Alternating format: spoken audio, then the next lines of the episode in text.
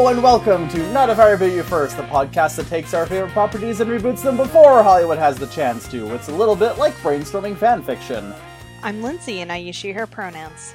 I'm Tanner, they, them. This week, it's a people's choice, and people have chosen, possibly not even knowing what it was, She Wolf of London. Yay! Let's play that Warren Zevon song. Ahoo, She Wolves of London!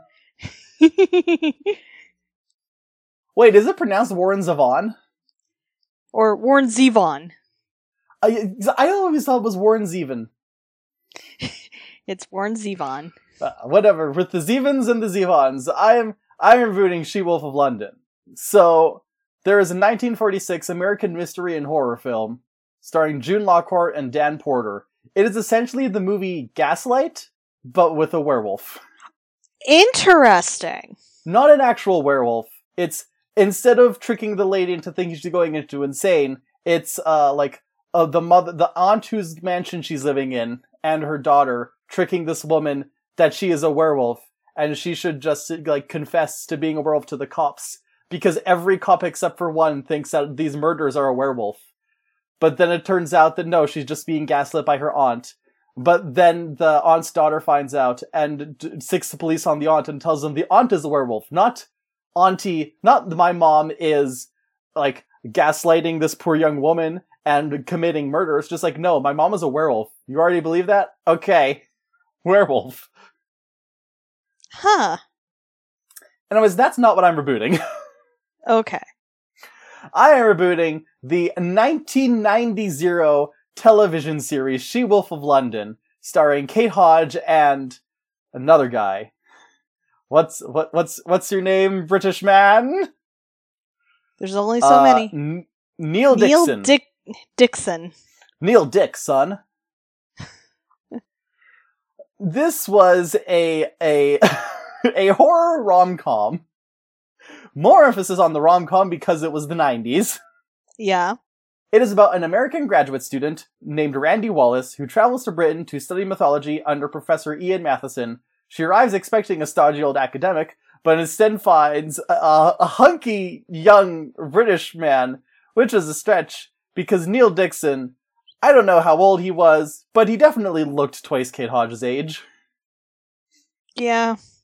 He's he he was 40 and she was it says she was born in 66. So that's she is 16 years younger than Neil Dickson. Yeah. Age is just a number, except you know when you're the sexy foreign exchange student and the other guy is your teacher. Yep. Prison. Or at least you're fired Yes. because she's still like an adult, but even then it's like Dismantle the carceral system and then reinstate it but just for him. Uh, anyways, she, uh, the two are quickly attracted to one another, but it hits a speed bump when she spends a night on the moors and is bitten by a werewolf. Uh, and because she's a werewolf, she attracts all sorts of weird supernatural occurrences to her, such as, according to the Wikipedia list, another werewolf, spiritual possession, a succubus, a possessed bookstore, a boogeyman, an evil carnival, a Guy Fawkes spirit, a killer horseman, and a small town. a small town. Okay. It's okay, so it says a killer horseman, comma, in a small town, comma, zombies who confront her in her werewolf form. So I think it's just bad grammar. Yeah, okay. but I do like the idea that small English towns are a supernatural occurrence. SCPs, the lot of them. It- it's a genus loci. It it has a mind of its own. Yeah. Uh, it aired on the British channel HTV for its first 14 episodes out of 20, and then fu- funding was abruptly pulled. Huh. So they had a month to move production with a drastically reduced budget down to Los Angeles, where the show was retitled Love and Curses, and the last six episodes are about Neil getting kicked out of academia and setting up a trashy, phony psychic TV show, like like how Venkman has in Ghostbusters. Yeah. And and then they have other stuff happen. The only ones I can remember are Um, there was one with cupids, but they're secret agents, and there was one where I think they got trapped inside a, a old movie question mark. Okay. And yeah, that's also okay. So I have never seen this show. We're going in blind. I do know it from an old, old Allison Pregler video where she talked about the show and all Yeah. the, the biz- bazonkersness of it, how it was Mhm. extremely 90s. And of course, the, the best phrase from the show is when they are doing the move to Los Angeles in universe. Ian, Professor Ian, is concerned that Randy could transform into a werewolf on the plane. And then she says, instead of saying something like, it's not a long enough flight to reach the next full moon, she says, don't worry, there won't be another full moon for months. That's not how full moons work. Exactly! We've determined calendars by full moons. Yeah. That being said, whenever anyone asks about the full moon, I immediately just say, don't worry, there won't be another full moon for months. I wish because my period seems to line up with the lunar cycle, so oh, that's, that's Ginger Snaps behavior. mhm. So I'm thinking, what was I thinking? What was I thinking about with this on? Oh, right. So there's a show on Netflix that just came out called First Kill. It's about lesbians. Yes.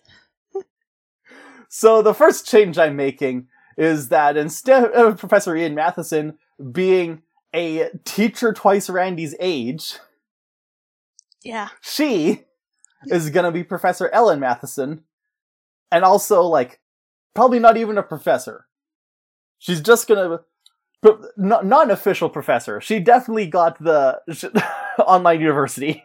She I I was thinking of being more forgiving of like maybe still a doctoral candidate and working as a TA. She calls herself Professor Matheson, and they're like, "Are you a real professor?" And she just says, "Eventually."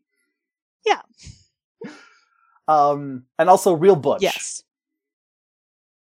The second thing is lean more. I mean, I guess the show was already leaning more into the rom com side of things, but it was like, it was kind of being like, it wanted to be sexy X Files with spookums.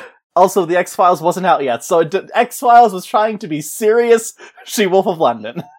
And here's the thing, um X-Files had a lot of sexual tension between David Duchovny and Gillian Anderson. Modern fan fiction was born from X-Files fandom. Exactly. So I don't know how you can be more sexier than X-Files, which actually didn't have all that much sex. Well, that's the thing. So I'm I'm not thinking rom com in the sense of unresolved sexual tension. I was more thinking rom com in the sense of Bewitched. Okay. So it's more like a sitcom where shenanigans happen and also Randy's a werewolf. Yeah, I can get down with that. That that was my first idea. But as I sit here, as I think of She Wolf of London 1946, I'm thinking, what what if we kind of combined these? Yeah.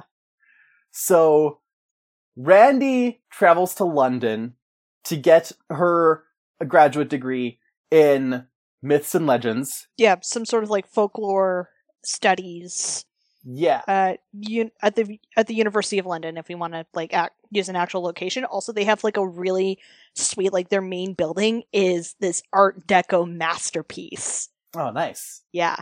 So she heads up there. She's studying, but also she has her boyfriend there. Yeah. Who I'll take from the original film. The fiance in question was Barry Lanfield. So she's got her boyfriend Barry. Yeah. Uh, but then she gets bit by a werewolf. And much like in the film, she doesn't want to get too close to Barry because she doesn't want to hurt him. But also, she grows closer to Ellen in like like the show do because studying for the supernatural. Yeah. Um, and I don't know how uh, we could even draw it out because like the the thing makes a point saying that because it was in time of the full moon, she only transformed into a werewolf like every few episodes, but it was just her natural wolfitude that drew in the spooks. So I, I put this on the poll half as a goof. I truly did not start thinking about what I was actually going to do with it until I checked it like an hour ago and was like, oh, this is the topic, I guess. Let's go. So maybe maybe skew it more towards an X Files thing, Yeah. and you know maybe Randy is more of the Mulder because she's the werewolf, and then Ellen is the Scully, but that only lasts for seven episodes because then Randy explicitly turns into a werewolf in front of her. Yeah. And I'm I'm on the fence whether we want Barry. Oh my god, I can't believe he in the in the 1946 film he's a barrister. He's a barrister named Barry. Who thought of these names? I don't know the British. The screenwriter was George Bricker. Also, the original lead character was named Phyllis Allenby. no, Phyllis isn't a real name. Phyllis is a name made up to to show that people are old and or British. Yeah. Phyllis Diller, she wasn't real. So yeah, anyway, so I'm on the fence as to whether Barry is like an innocent guy who's just caught up in all this with his girlfriend turning into a werewolf and a bisexual, uh, or if he like has some nefarious thing involved in it. Actually, you know, okay, actually, hmm, here's here's how it's gonna be. Barry's a normal. Barry is a decent man. okay. He's in here for the decent man representation. the lone decent man. Exactly. Only you can only have one per show. Everyone else is a lesbian. because I can see the show like cribbing quite a bit from the like being like a folk horror version of X Files. In a way, X Files was kind of like a folk horror if you if you wanted to approach like conspiracy theories and just like weird, more like urban legend stuff as folk horror. Yeah, and like especially you could you could consider UFO culture a a, a variation on folk horror in America, Yeah. especially during that turn of the century period where X Files came out. Yeah. Um, first season of X Files is real heavy on on the folk horror, I would say, on accounts of they explicitly found the Jersey Devil. Yeah. who was just a feral child. hmm I don't know how you explain the previous hundred years. This is just an un- unending string of feral children. I don't know. Um, but yeah, okay. So Barry's a decent man who he eventually realizes that the the long distance relationship with Randy doesn't quite hold up in person, but it's okay because Randy found a new girlfriend. Her name is Ellis, and she dresses better than I do. Yeah. She fills out my suits better than I do. or or polyamory. Yeah. We can make this work. Polyamory by the end of the first season. Barry, unfortunately, is like Jonathan Harker. He will be lured into something. yes, but this time he's being lured by the protagonists. Yeah. He should have a Jonathan Harker experience. He he should be like a call to one of those, you know, those small English towns which he already established. yeah, that's run by Lord Summerisle. They're just they're they're all the whole town is a fairy ring. Yeah. And so Ellen and Randy have to follow him in there and get him out. yep. So so here's the thing is that how do we avoid not making half of these things fairies? Because it's Britain, it's chock a block full of fairies. I mean, if there's enough of a budget, we could also skip down to like the continent because it's only a 20 minute tube ride from London to Paris. oh, right, because they have the They have the channel. they have the channel. But like there's plenty like ghosts and lake and sea monsters all over the British Isles. So, There's crab people in the channel. yeah. Like I think some of HP Lovecraft's uh influences were Brits. I think like Ar- Arthur Machen and all that. Oh yeah. Yeah, Arthur Arthur Machen was Welsh. Um, so yeah, we could totally have like I don't know. There's a town with a cult, but instead of the usual like pagany cult, it's more like Church of the Starry Wisdom. They have the weird uh trapezoidal stone in a creepy chapel, Yeah. and they're totally worshiping like oh, I think s- uh Nyarlathotep. yeah. But also a good 70% of this has to be played for laughs. Yes. Just to keep to keep that angle. Yeah. Half of these towns are the town from Hot Fuzz. the greater good. Stop that! one one town one town reports the, like attacks that seem very similar to a werewolf, and so they head down to investigate. And it turns out it's just a series of extremely angry swans. Don't fuck with swans.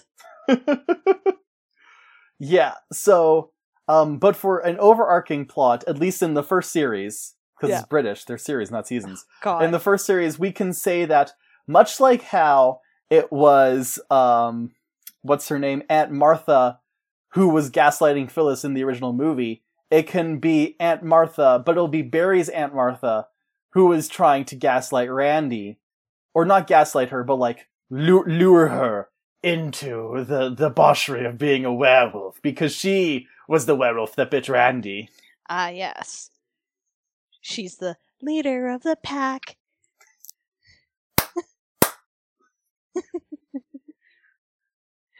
Go listen to the Shangri-Las, they're awesome. They're awesome. That song is not as good as you remember it, though. Yeah, that's true. Just the the the most milk toast revving of a motorcycle. How how do we emasculate a leather jacket stud enough so that the parents are not concerned? American Bandstand found a way. so yeah, but that's just the first series, and then Aunt, Ma- Aunt Martha will be dealt with. Uh, I don't know. Maybe they'll like lock her in a silver prison underneath, and that's where they can say, "Sorry, Aunt Martha, but you won't be getting out of here anytime soon."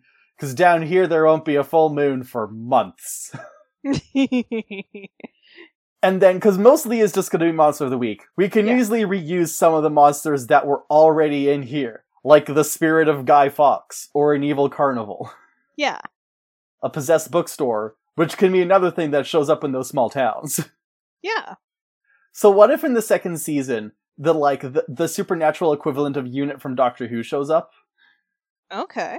The the Seelie Court Torchwood. Yeah.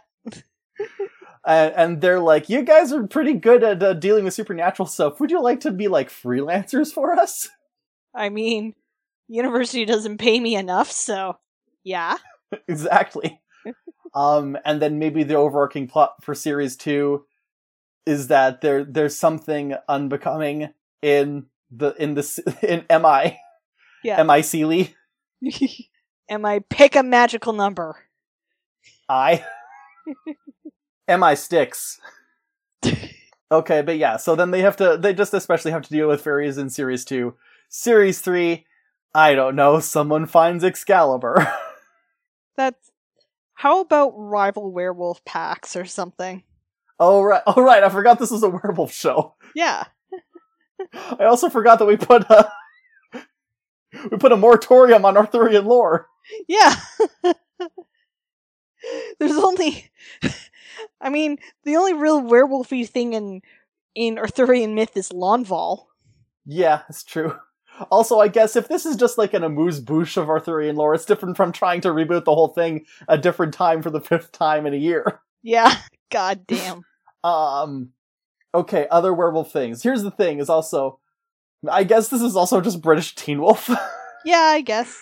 the the the wolf that bit um Scott in Teen Wolf in the first season was Peter's uncle. Okay. I never watched Teen Wolf. or was or was Peter the uncle? Derek. It was Derek's uncle Peter. Okay. Because because remember it, it was it was Derek and then Stiles. Everyone wanted them to get together, so that's where Sterek came from. Yeah, I am very aware, Sterek. I was on Tumblr back in the day. Hey hey hey, Teen Wolf stands. Let me tell you something. I never saw an episode of Supernatural, and even I can tell you that there was something going on between Dean and Castiel. I saw almost every episode of Teen Wolf, and I think if you ship Sterek, you're on horse tranquilizers. Shots fired! Listen, it's either sh- you should be shipping Stiles with Scott, and you can, or with one of his m- many women. Teen Wolf is trying very hard to convince you that Stiles lays pipes so much. When I'm like, Taylor Hockler is right there. Also, Warner Bros. That's your Superman. Taylor Lautner, do you know he's white? No, I was. Yeah, yeah. Oh, yeah, him. Shit. Were you trying to say Tyler Hoechlin? Yeah, Tyler Hoechlin. Yeah. God, their names just merge, okay? Sorry. Also, remember when Taylor Lautner was dating Taylor Swift? Yes, I do, because they were in a movie together.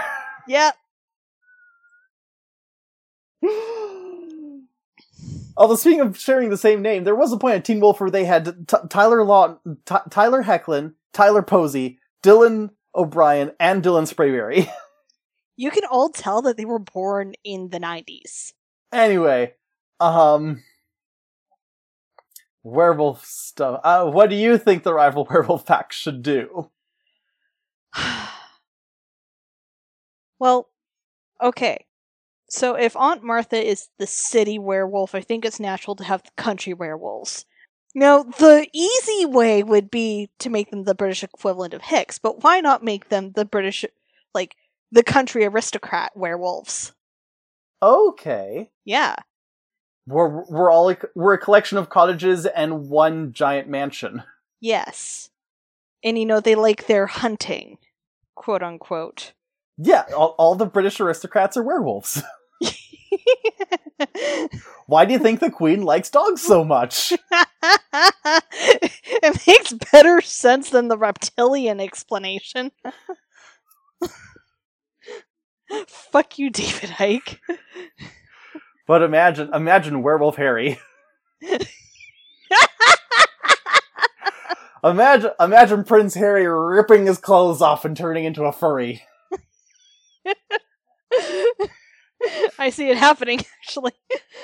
What if there's an episode called "I Want a Werewolf Harry" and it's about them? Tr- it's it's you you know the tre- you know the reality show "I Want to Marry Harry." Yeah, yeah. We're- but it wasn't actually Harry, and they legit gaslit people.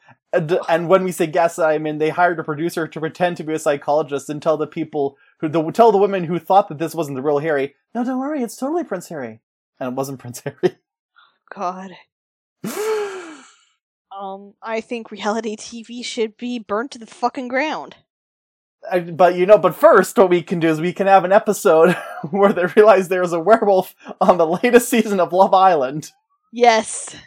So Randy has to infiltrate it before the werewolf can turn anyone else. This is our beach episode. Does Love Island even take place on an island anymore? I think it just takes place in like an isolated hotel. I know it's definitely not in Britain. The American one is just like a hotel. Oh, it is in the the sunny Balearic island of Majorca. For se- season eight, the series has moved to a brand new villa, also in Saint Laurent de Cardasar. Yeah. Because Spain has actual nice beaches. Yeah. And we'll have to get the announcer, because I, as far as I can tell from the Love Island fandom, who doesn't like any part of Love Island except for the announcer, Iain Stirling. it's kind of like So You Think You Can Dance, where I think the only thing anybody can agree on is Cat Deeley. Exactly. I did Google Iain Stirling. Kind of a DILF. Reblog.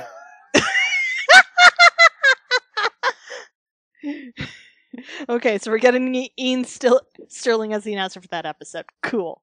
Yeah. We we could also so just have an episode where there's an eclipse, and that's how there's not going to be a full moon for months. Mm-hmm. The rare full moon eclipse. I don't know, a blood moon. Yeah. All of these cool and funky moons. Mm-hmm. Oh, maybe there should be an episode that's like Night at the British Museum. And just shit comes alive.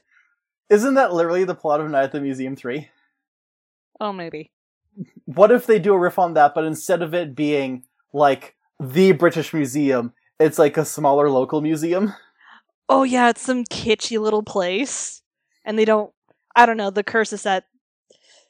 Whatever the curse is, it just makes shit come alive. It's Night at Madame Tussauds. Yes, that's what it is. Now, okay, so I do have to point out that Gravity Falls had an episode like that, but they didn't go to Madame Tussauds. They brought a bunch of wax sculptures to the Mystery Shack. yeah, no. So this It- is still better. but even like we're shooting in London, let's go to Madame Tussauds. Oh, good. So that episode of Gravity Falls was called Headhunters, which means that we can call ours Night at the Wax Museum. yes. The Gravity Falls episode had John Oliver as Wax Sherlock Holmes, Larry King as Wax Larry King, Coolio as Wax Coolio, and Greg Ellis as Wax William, William Shakespeare. Nice. We could have. So you said they could go through the channel, which, again, there's crab people in the channel. Yes. That's what the episode is called. Crabs in the channel. Um, but then when they get to Paris, then we can have an American Werewolf in Paris, Yes. which is the actual sequel to American Werewolf in London. Mm-hmm. Heck, we could have a Paris season because, you know, the catacombs Also, gargoyles. and gargoyles. Yes. Da da da da da da. Also, Paris is where the vampires hang out. Oh my gosh, that's what it is. That's that's what series uh series three can be is haughty Parisian vampires. The Yes. British aristocracy is all werewolves. The Parisian aristocracy is all vampires. yeah. they hang out in a theater that's basically a riff on the Grand Garrigue. Or Grand Guignol, I think. I think that's what it was. Grand Guignol. That middle GN that's fucking me up. Anyway, for people who don't know what the Grand Guignol is, uh, Le Théâtre du Grand Guignol um, was a theater in the Pigalle district of Paris um, at uh, Vomby-Chaptal. Uh, it opened in 1897 and closed in 1962. It specialized in naturalistic horror shows. Its name is often used as a general term for graphic amoral horror entertainment, a genre popular from Elizabethan and Jacobean theater, like Titus Andronicus, The Duchess of Malfi, The White Devil, to today's splatter films. Good. Yeah, it, it basically pioneered a lot of like horror special effects techniques. So yeah, basically this is a bit of a shout out too to Interview with a Vampire because like yeah, exactly. yeah, and and so then series four, I guess they have to. That's when they have to go down to L.A. yeah. Oh, what's in LA? Everything? Devils? Yeah, all of it. With the- it's with a the, like, hellmouth. the cultural crossroads of LA. I mean, I think there was canonically a Hellmouth in LA in Buffy, actually. I am not surprised. There was one in LA, one in Sunnydale. Yeah. I mean, a lot of weird shit comes out of the desert too, so Yeah, but maybe that. they go to LA and it's a British werewolf in Los Angeles. That could be a movie all on its own. Yep. So let's say there's a hellmouth. I like bureaucratic hell as opposed to chaos hell. Yeah.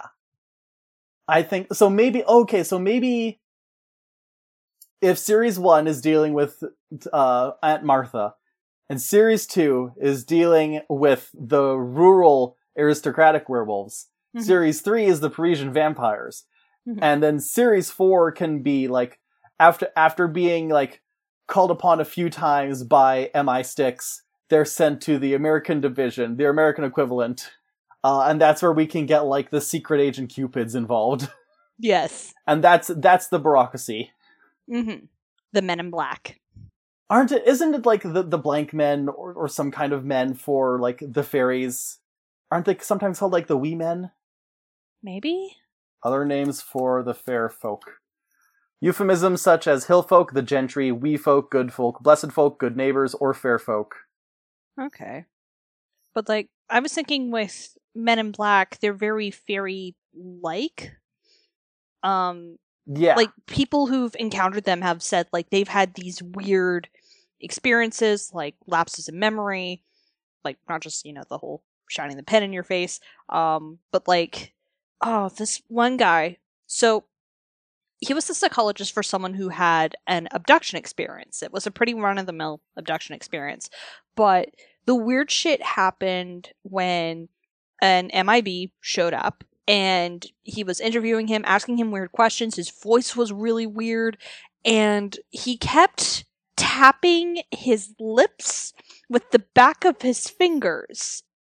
And it became pretty obvious that this guy was wearing lipstick in an imitation of having lips, that there was no lips on his face. Huh. And then he brings up Betty and Barney Hill, which is one of the most famous abduction experiences, because Barney Hill had just died. Uh, he had died from, I think it was an aneurysm or something, but he's like, Do you know how Barney Hill died? And the psychologist is like, No. And the MIB brings out a coin, and he's like, Watch the coin. And the coin corrodes in front of this guy's eyes. And he's like, That's how we killed him and basically that convinces the psychologist to burn all of his records with this abductee he's been dealing with. That's bonkers. yeah, I know.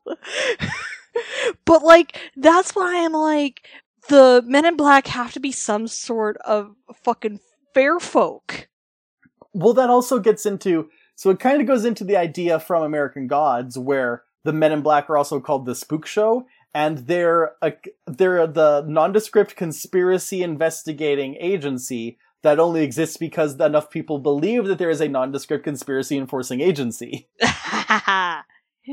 but also, yeah, I'd like the idea that basically the Seelie court came to the states and was like, "All right, let's let's set up a bureaucracy here."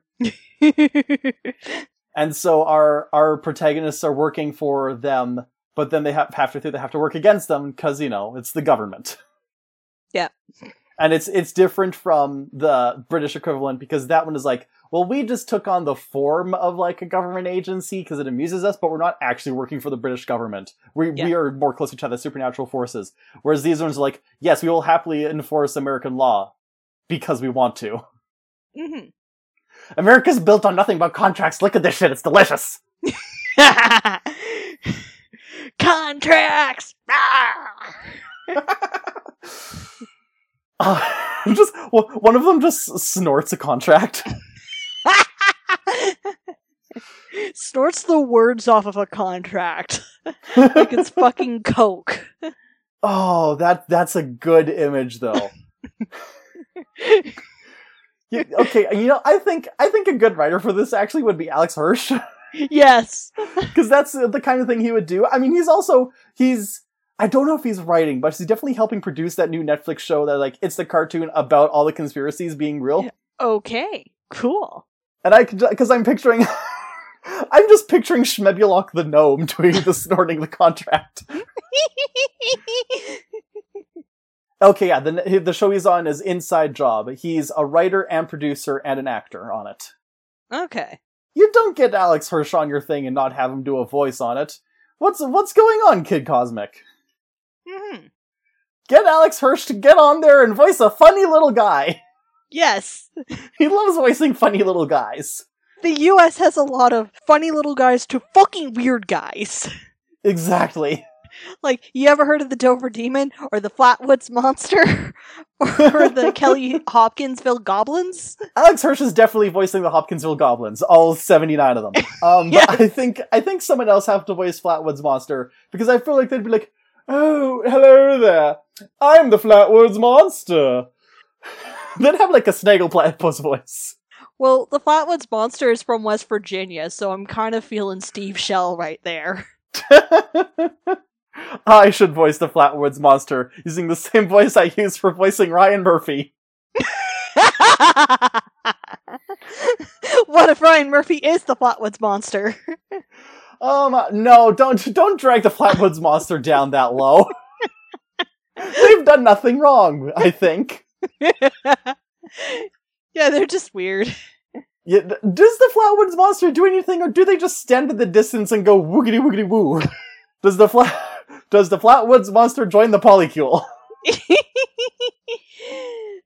uh, it looks like it was a bunch of kids who saw it um, kind of glided towards them. Lemon screamed and dropped his flashlight, causing the group to run away.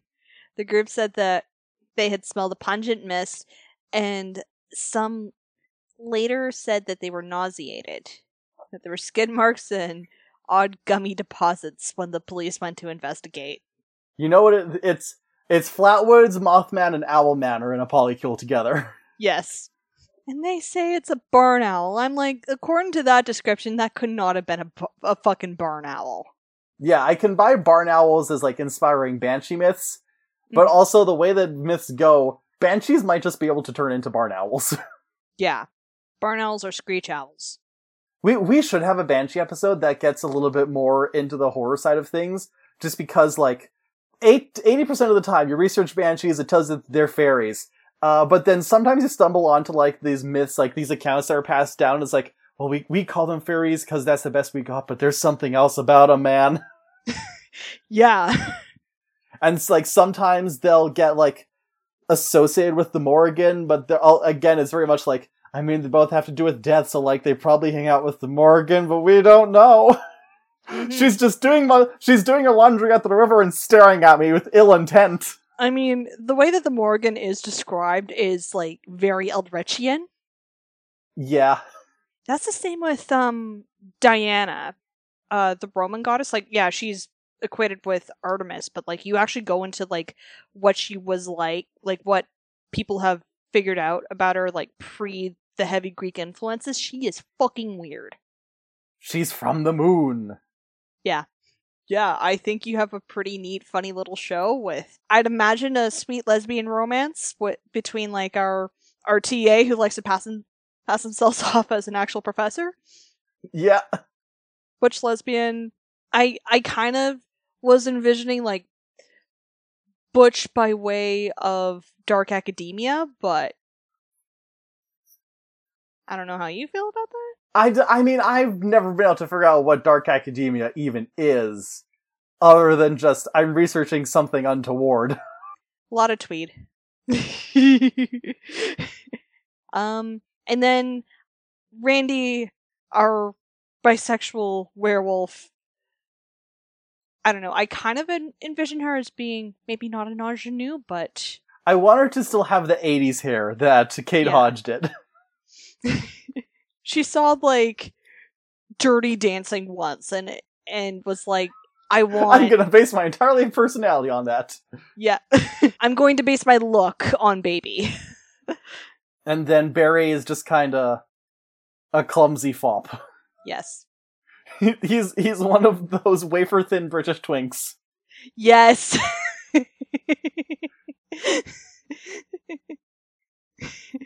oh bother. Played by a young Ben Whishaw. Whoever's the young equivalent of Ben Whishaw these days. I have no idea, but Britain seems to breed them like fucking mushrooms, so It's their number one export. yeah. What if, what, what if that's an episode where they find the woods where all the British twinks come from, and Barry has a crisis? It's almost like the one episode in Six Level One where some of the aliens are also mushroom people. it's the fungus among us. oh, we could introduce aliens fairly early into the se- series too. There was a famous incident in the UK called the Re- Rendlesham Forest incident over in Suffolk. Oh, what a British name. Yeah, um, it's actually a U.S. Air Force base, uh, RAF Woodbridge. Uh, the occurrence is the most famous of claimed UFO incidents that happened in the United Kingdom and is amongst the best known reported UFO incidents worldwide. It has been compared to the Roswell incident in the U.S. The UK Ministry of Defense has stated that the events posed no threat to national security and therefore it was never investigated as a security matter. Skeptics have explained the sightings as a misinterpretation of a series of nocturnal lights, but again, it's one of those incidents where you dig into it a little bit and know that uh, both of these bases had fucking nuclear weapons on them uh, during the Cold War. That no, these people are goddamn serious about their jobs, and we're not pulling a prank. I am 100% sure, certain this wasn't some bored Air Force people pulling a prank. But it easily also could have been just like a test craft that someone spotted. Yeah. But yeah, also like Suffolk is apparently like one of the I know a lot of people say that oh, this area is definitely the creepiest place in in the United Kingdom, but like honestly, Suffolk's one of the creepier places. It's just like permanently foggy and miserable, and weird shit happens. That can be another one. Maybe maybe each series has one episode that leans closer to the horror side of things. Yes, like I could easily see the um one episode involving the aristocratic werewolves in the countryside like becoming a a most dangerous game situ- situation. Oh, for sure. Yeah. Must satisfy our hunting instincts. Mm-hmm. Yeah. Yeah, I think we. ca- I mean, I'm surprised we managed to get as long as we did, considering this is a Monster of the Week show. We're like, hey, Let's start doing this. well, what if it was? Well, also just like discussing the crossover between like UFO lore and fairy lore. It's uh, Yeah, for sure. it's a fascinating uh point of crossover. Mm-hmm. But all right, I think we've reached the end of this reboot. But don't worry, Lindsay. There won't be another friendship promo for months. There are, in our world, certain places that seem to draw on the strange. Tragic news on this the first day of school in Chillhaven, as a local teen has been found dead under what authorities are describing as mysterious circumstances. The unusual, So sleeping is difficult because I don't blink. So Oh my god. the monstrous, And then he vomits out his whole skeleton onto his desk. What? and when you were a hip young teen coming of age in one of these locations, so I'm like walking, trying to like subtly unzip my hair out of my backpack. it doesn't matter if you are an aspiring scientific genius, What do they fluctuate, Zeke? Molecules? a burgeoning telekinetic, I think you have telekinetic powers. That's so specific for you to say right now. Um, or a social media influencer. And she took a and she took a selfie too, and she put glass their fake glasses. Your safety is not guaranteed. Why do I keep being made to look at things that shouldn't be? In these dangerous times at Chillhaven High. Dangerous Times at Chillhaven High is a real play radiophonic supernatural teen drama. New episodes every Tuesday. Follow us everywhere at Chillhaven High. Okay, Lindsay, I may have underestimated, because it sounds like there was literally a friendship promo just now. Again, full moons happen every month. Friendship promos happen every week. Yeah, you're right. I, you could almost set your calendar by them. Yes. Anyways, Lindsay, where can you be found on the internet? I can be found on Twitter at LindsayM476. It's Lindsay spelled with an A, and you can get to all my other social media bullshits from there. Tanner, where can people find you? You can find me on Twitter at SparkyUpstart and Instagram at SparkYoungUpstart. You can also find this very podcast on Twitter at N-I-I-R-Y-F pod. Those are the letters for Not If I Reboot You First, and they're pronounced uh, Ahoo! Werewolves of London. You can also email us at notifirebootyoufirst at gmail.com where you can send us your comments, critiques, criticisms, and your favorite underrepresented cryptid. And that is also where you can send us a friendship promo, whether it's for an audio clip or a proof for us to read. And either way, we'll put in a free ad for your podcast or your YouTube or even your DeviantArt. Not If I Reboot You First is a member of the Corner Podcast Network, and you can talk more about this show or others on the network via our Corner Podcast Discord. As always, our cover art is by Alex Fierce, and her work can be found on ptchew.com, and our theme music is done by Sean Clake, whose contact info was available upon request. This podcast is recorded on Treaty 4 territory, the traditional lands of the Cree, Saulteaux, and Assiniboine, and homeland of the Métis. So, Lindsay, So, Tanner. next week is a bona fide guestapalooza. Woo! or the start of it. We have at least three in a row, maybe four. and our guest next week is going to be telling us the story of the one winged angel. No, the other one. Okay. So I don't even know what we'll be getting into then, but until next time, this has been Not If We Reboot You First. Bye.